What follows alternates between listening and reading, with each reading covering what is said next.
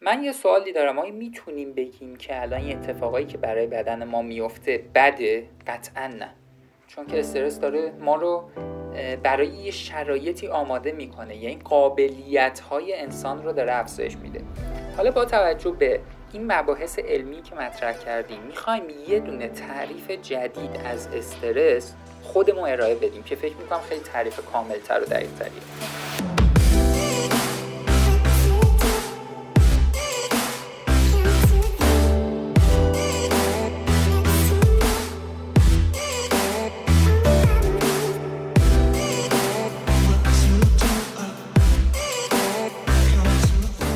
دوستان عزیزم سلام. من محمد مصطفی ابراهیمی هستم. میزبان شما در پادکست شماره 3 مونیاس همونطوری که قول داده بودیم تو این پادکست می‌خوایم در مورد استرس و اضطراب صحبت بکنیم.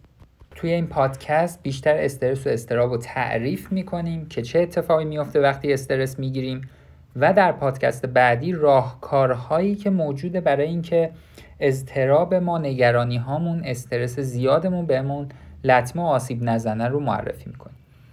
خب برای شروع باید بگیم که یه سری تحقیقات توی سال 2016 شده نشون میده که 10 درصد از افراد 15 تا 25 سال و نزدیک 20 درصد از افراد 25 تا 35 سال استرس خیلی زیادی رو تجربه می‌کنن که یه ذره هم توی خانم ها بیشتر بوده.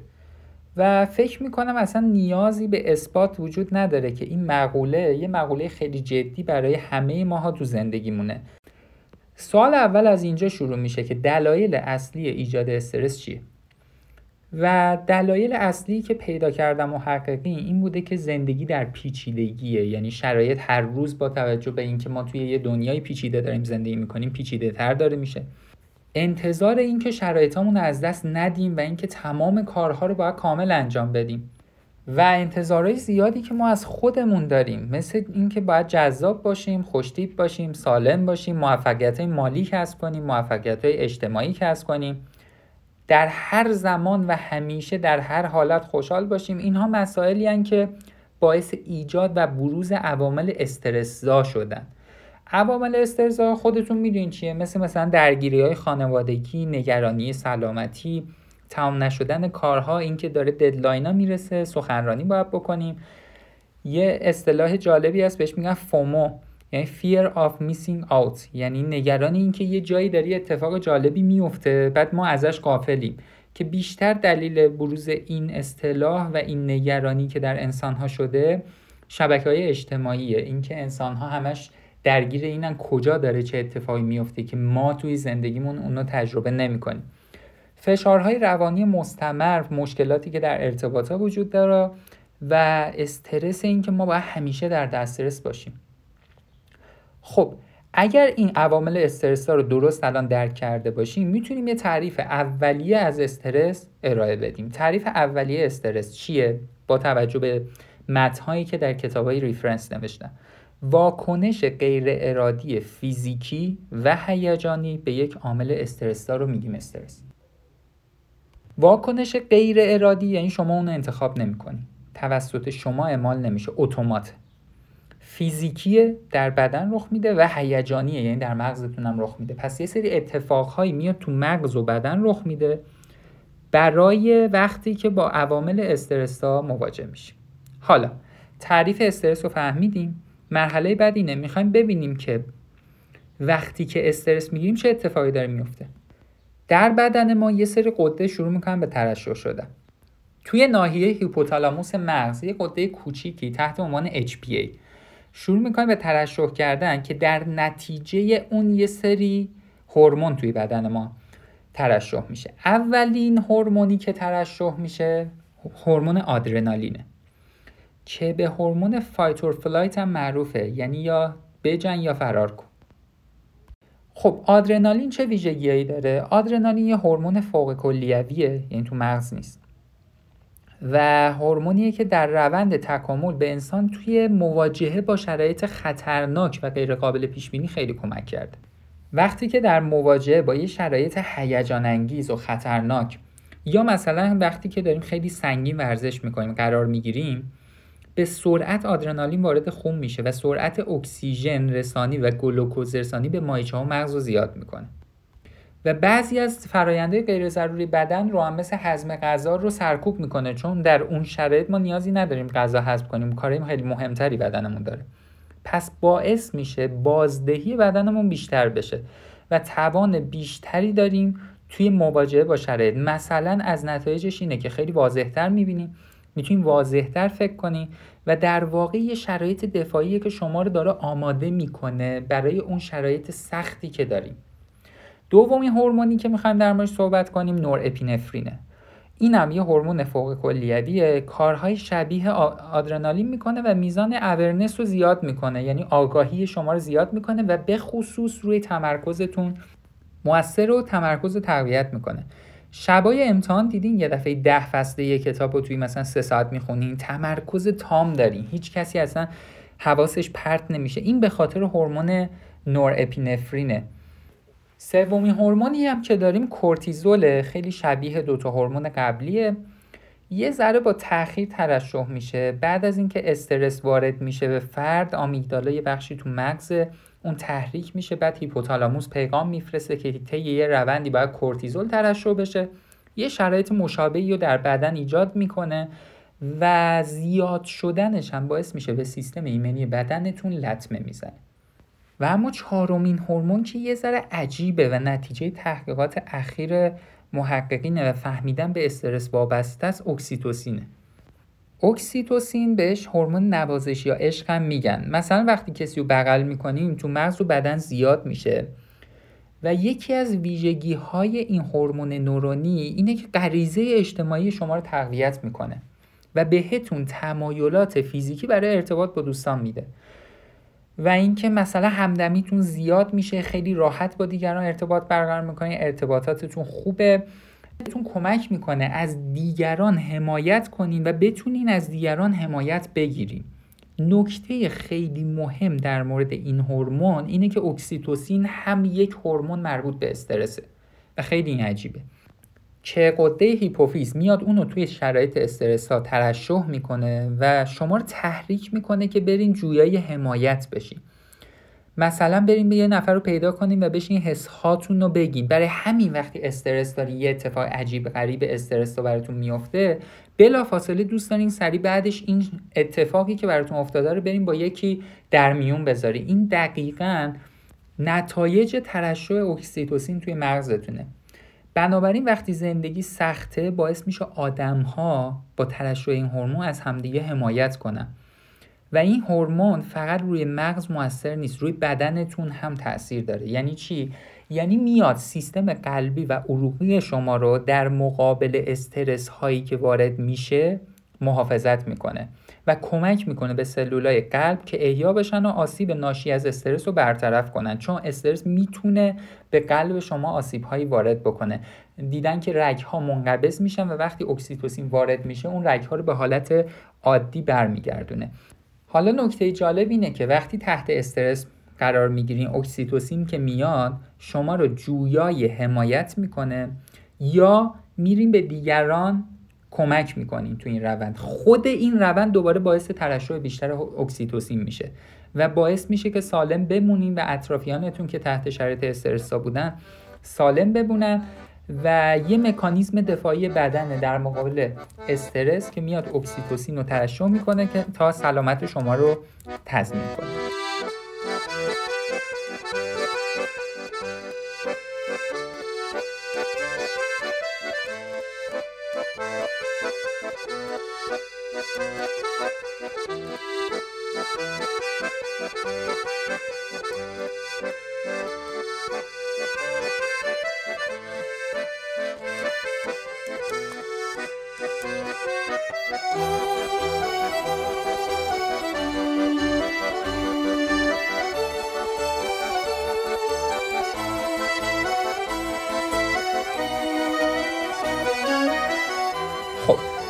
حالا فهمیدیم که چهار مدل هورمون میاد تو بدن ترشح میشه نتایجش هم مشخص شد. نتایج رو یه دسته‌بندی کنیم. وقتی هورمون ها ترشح میشه چه اتفاقی میفته؟ یا بهتر بگیم وقتی استرس می‌گیریم چه اتفاقی میفته؟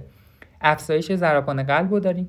سریعتر نفس می‌کشین عرق می‌کنین خون زیادی به سمت ماهیچه ها فرستاده میشه و می‌تونین reaction های خیلی سریعتر و بهتری داشته باشین. دیدتون واضحتر میشه تمرکز بهتری داریم.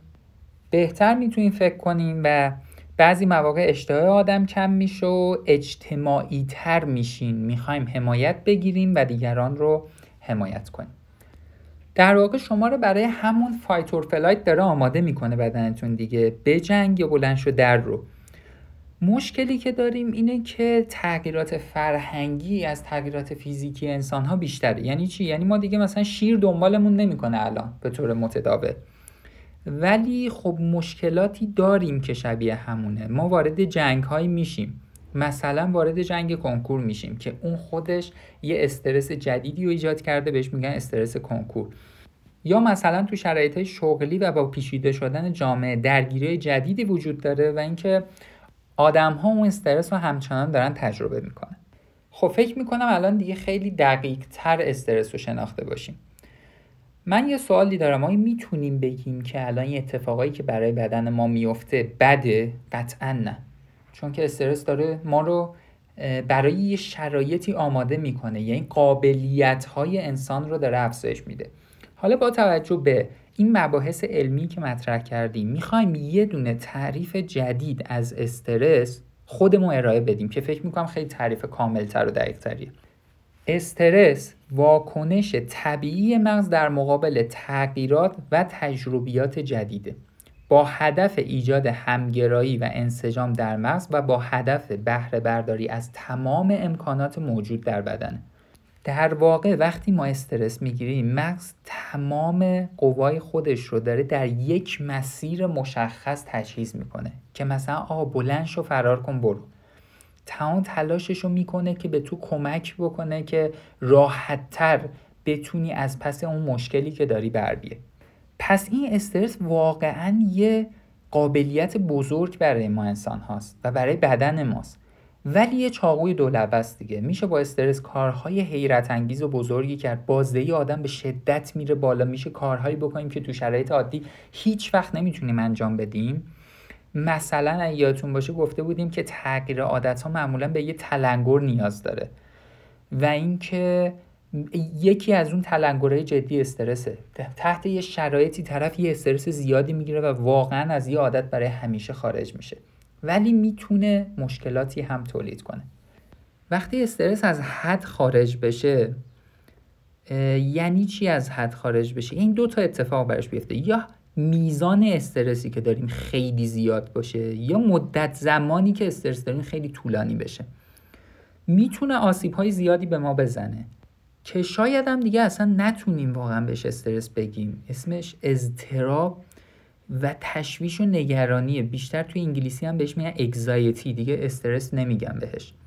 خیلی از چیزا تو بدن ما اینجوریه. مثلا غذا خوردن یه چیز مطلوبه ولی وقتی از حد خارج میشه برای انسان مشکلاتی تولید می‌کنه. استرس هم یه چیز خیلی مطلوب برای بدن ماست.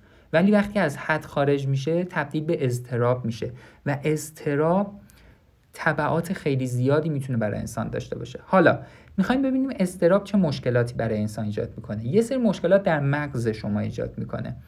می‌تونه بر اندازه عملکرد و ساختار مغز تاثیر بذاره. حتی روی ژنها هم موثره.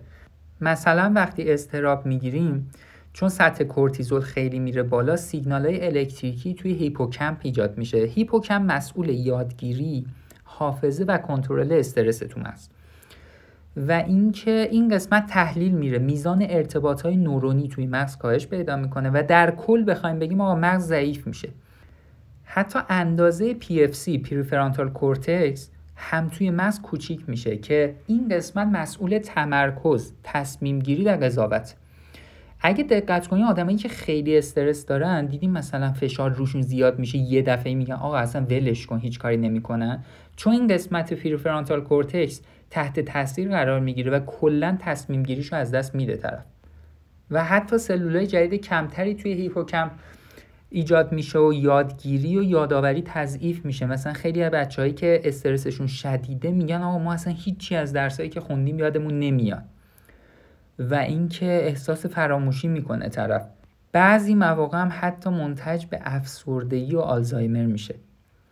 تغییرات ژنتیکی هم ایجاد می‌تونه بکنه. یه آزمایشی داریم. دیدن موشهایی که مادران حساس و مراقب داشتن به استرس حساسیت کمتری نشون می‌دادن و اونایی هم که مادران بیخیال داشتن خیلی حساسیتشون بیشتر بوده نسبت به استرس و واکنش های بیشتری نشون میدن استرسی تر بودن. بعد این مادران اومدن عوض کردن دیدن نتایجم تغییر می‌کنه. پس کاملا وابسته به مادران بوده. حالا چیز جالبی که موجود بوده دیدن اونهایی که مادران بیخیال داشتن نتیجه این بوده که بچه ها استرسی تر میشن و این نتیجه توی نسل های بعدی هم منتقل شده. یعنی تغییرات ژنتیکی اصلا می‌تونه ایجاد بکنه استراب برای انسان ها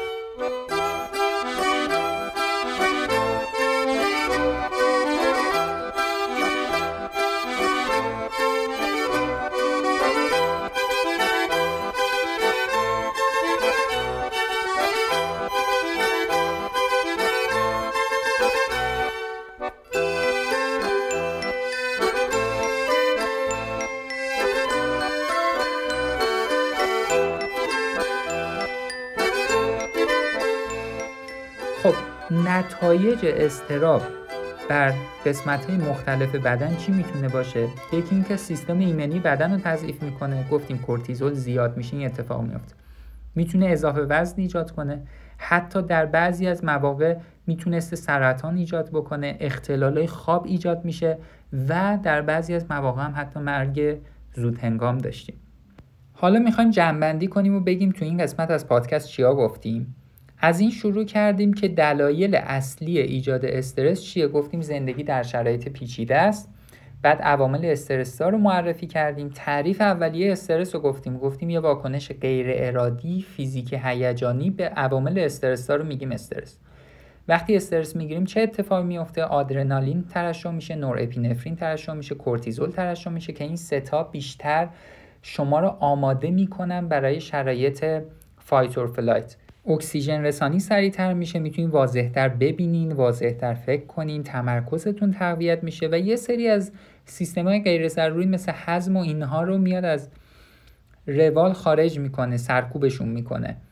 بعد گفتیم حتی اکسیتوسین هم ترشح میشه که میاد شما رو اجتماعی تر می‌کنه جویای حمایتتون می‌کنه کمک می‌کنه از دیگران حمایت بکنیم و از قلبتونم در مقابل استرس محافظت می‌کنه. پس استرس یه روال طبیعی بدن برای مبارزه است و یه تعریف خیلی قشنگتر رو دقیقتر کردیم. واکنش طبیعی مغز در مقابل تغییرات و تجربیات جدید با هدف ایجاد همگرایی و انسجام در مغز و با هدف بهره برداری از تمام امکانات موجود. یعنی مغز داره تمام قوای خودش رو در یک مسیر تجهیز می‌کنه. بعد اومدیم گفتیم وقتی استرس زیاد میشه دیگه تبدیل به استراب میشه. استراب روی مغز تاثیرات خیلی بدی داره. حتی مغزتون رو کوچیک می‌کنه. مدل مغزیتون رو تغییر میده. تغییرات ژنتیکی ایجاد میشه و می‌تونه سیستم ایمنی بدن رو تضعیف کنه.